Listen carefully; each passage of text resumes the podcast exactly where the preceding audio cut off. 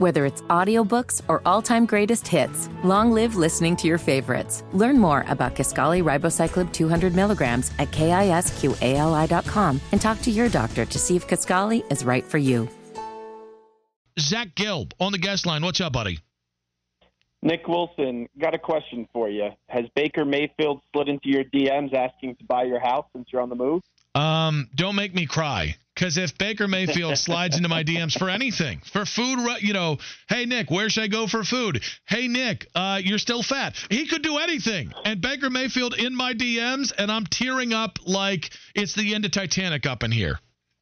Well, congratulations on all your success. Uh, very happy for you as uh, you continue to make moves. Baker coming to, to Charlotte, and you're going back to Cleveland. Listen, I feel like my destiny was fulfilled. I got Baker here, and now and now I can now I can be at peace for the Carolina Panther faithful. You said um, we we were we've played the clip here a few times. We we've said that, or you've said that Christian McCaffrey is kind of the key to this year. Why do you think McCaffrey is the key to the Panthers and Baker Mayfield and Matt Rhule in year three breaking through? Well, when you look back at when Baker Mayfield had a really good season with the Cleveland Browns, where they made the playoffs for the first time since 2002, won a playoff game for the first time since 1995, that offense is predicated off a kick-ass offensive line and then two running backs that were top five total in rushing yards and rushing touchdowns in the NFL. And Baker Mayfield's numbers were a little bit better than, let's just say, what you would consider a, a game manager. I don't think he's a game manager. I think he's slightly better than a game manager. That was what 26 touchdowns to eight interceptions. So they improved the offensive line this offseason in Carolina. It's obviously going to be better than what it was a year ago. It won't be better than what Cleveland has but they really need McCaffrey to be healthy because when he is healthy, he's the most feared player on this roster, and they need him to carry the baton, and then Baker be the complementary uh, piece to what would be a great deal. So, looking at the Baker deal and what, what they gave up for him, which is just under $5 million in salary and a fourth or fifth round pick in two drafts, what is the bar for success specifically with Baker to start here today for the Carolina? Like, how how can we look back in a year and say this was a successful trade for the Panthers? I think the absolute apex of this deal for this year, and it's 100% the right move by the Panthers because Sam Darnold stinks. Uh, I went to school with PJ Walker. He was a good college quarterback, but I never thought he would be playing in the NFL. And Matt Corral's not going to be ready yet, even though I like him uh, coming out of Ole Miss. Don't know if I love him. So you needed to go out there and get Baker Mayfield. But the way I look at this, Nick, uh, Nick, if everything goes right in this in this trade and Baker Mayfield plays the way that we think he can, Christian McCaffrey stays healthy, defense continues to get better and better, and the line shows up, this could be could if everything goes right, be a nine and eight football team in a weak NFC and maybe be a seven seed in the playoffs. In terms of Baker Mayfield, the quarterback, uh, I get really pissed when I hear people. There's there's just there's certain things about the perception this kind of group thinking perception of the NFL, which is basically if you're not a franchise quarterback, you're ass. And I think we know there's a gap between Sam Darnold and Baker Mayfield. One, it, neither are franchise quarterbacks to this point, but one is somebody you can trust to play. Where in the how do you qualify Baker Mayfield, his skill level, his abilities? You know, what what NFL antiquated term do you use to describe Baker? I think he's good. I would not call him very good. I would not call him great. I would not call him a franchise quarterback, but I do think he can be good. Um, I do believe the narrative this offseason has been absolutely ridiculous because we talked about what he did in 2020 and then he got hurt very early in the season last year, week two, after a good game uh, up against the Kansas City Chiefs in week one of the season. And I still don't know how much of last year was impacted by the injury or just him not maybe being as good as we thought he was in 2020. So overall, I look at Baker Mayfield as someone, if all goes right, at the end of the day, with the best version of Baker Mayfield, I could see him being a good quarterback. I don't know if I want to compare him to this guy but maybe down the road, if Baker Mayfield gets his career back on track, we look at him the way that we look at Kirk Cousins, where Kirk Cousins, who I would say is a very good quarterback, but he's not great. To me, he's not a guy I'm jumping up and down like a fat kid in a candy store over if he was my quarterback. but he's someone that is capable of winning games in this league. I just don't think you win a Super Bowl with him. All right, let's go to Matt Rhule, year three here. Um, how much of a leash do you think Matt Rhule has in Carolina heading into year three? I think he definitely has to have a, a successful season. Um, if he do you think he has to, to be bad... good? Do you think he has to be good out of the gate to ensure a full season?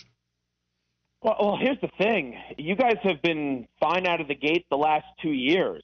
Uh, I, I just don't think there could be a, a long losing streak. Remember, uh, Tepper, we all know is loaded. He's he's worth so much money, and he's going to be aggressive. I, I would, I kind of think he'll get a full season. But if you do go in one of those five, six game losing streaks, uh, then that could be something when you're talking about David Tepper still trying to make an impression as a new owner. And this was a big hire for him and a hire that I thought at the time was successful. We'll see what happens here in year number three. Um, then maybe he starts to, to make a move earlier than what I would have expected. So let's get to Matt's future. If it doesn't work out this year, because I actually think I like I think what's going to happen is going to happen. I like where the roster is, and I mean, I think I I think this is the best chance Matt Rhule has had to do something like you described earlier: nine, ten wins, wild card spot, and I think that's enough for me. The guy that scares the crap out of me isn't Matt Rhule as a head coach; it's Dave Tepper, who I think might have moments uh, where he's a little bit uh, extra, as the kids will say. If if it doesn't work out and Matt Rhule either gets marked during the season or maybe just you know at the end of the season it's not working out, do you see Matt Rhule staying in the NFL uh, and going back to the assistant route, or do you see Matt Rhule maybe trying to go back to college if this doesn't work out here? My first thought would be probably go back to college, but if you go back to the teams, and I don't know what the interest level would be uh, in that in the NFL if he did become available during the season or after the season, whatever it may be, if that's the way that this goes down. You got to remember the Jets were about to hire him, and the reason why the Jets didn't hire him is because Matt wasn't going to be allowed to pick uh, some of the guys on his coaching staff. And this is kind of an underrated part of the story. He had an interview, or at least a conversation, with the Indianapolis Colts after the one win that he had at Baylor. And from my understanding, that conversation with Jim Irsay went very well. It was just going to be very tough for the Colts to justify, not saying that they were definitely going to hire, but justify bringing in a football coach that only won one game in college um, when he was at Baylor. So I know he has good relationships in the NFL. He made a lot of impressions even when he was an assistant offensive line coach uh, with the Giants. So I don't know where the NFL interest level would be, but I know he has a lot of good relationships uh, through the hiring process throughout the years in the NFL. And obviously, uh, he was a hot commodity a few years ago for an NFL job. But I would think logic would probably say if he is out after three years with the Panthers, then you probably go back to college because uh, that guy is a tremendous college coach. He's trying to prove himself in the NFL. Uh, I do believe he is a good coach, but sometimes it just doesn't translate to the NFL. It's different styles. You need to have a quarterback,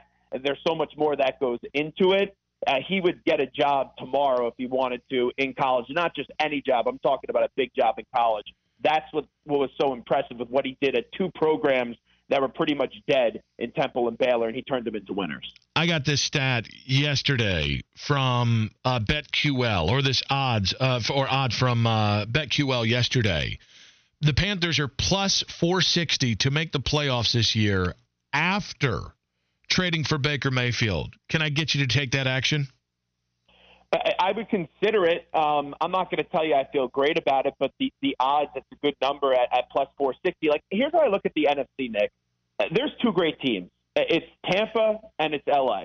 You know the Packers are going to go win 12, 13 games. I just don't view them as a great team because I don't know who Aaron Rodgers is throwing the football to.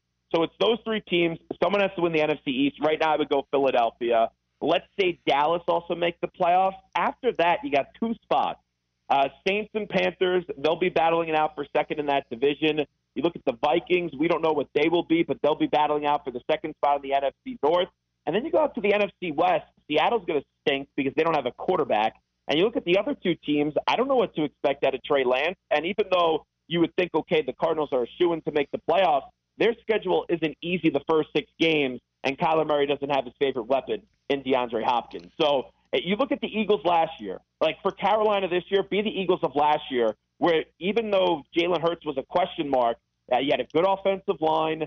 Um, you had some some playmakers. You had a solid defense, and you were able to go nine and eight. And yeah, you got blown out in the wild card game, but at least you got there. And I know all Panthers fans would sign up for that right now, going nine and eight, and at least having some optimism. All right, and we end. Um, all right, we end. We end most interviews after we get to our our five questions by putting our guests through the ringer with whatever five questions we have on that day. Rapid fire. First thought is the best thought. Are you ready to? Can you handle this high heat, Zach Gelb?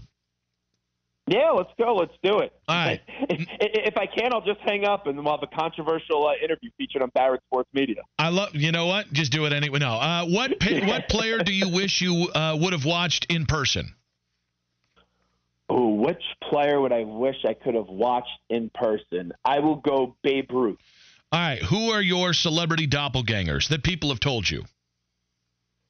Um, I've gotten Josh Gad recently, and then uh, Jonathan Lipnicki when I when I was a kid.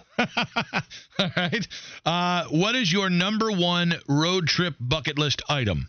That can be sports or otherwise. Ooh. Oh, I thought you meant like food while traveling in a car. I was going to say beef jerky. Uh, bucket list item. I would. I want to go to a game at Lambeau Field. Uh, best free agent signing in the history of sports. Best free agent signing in the history of sports. Oh, that's a great question.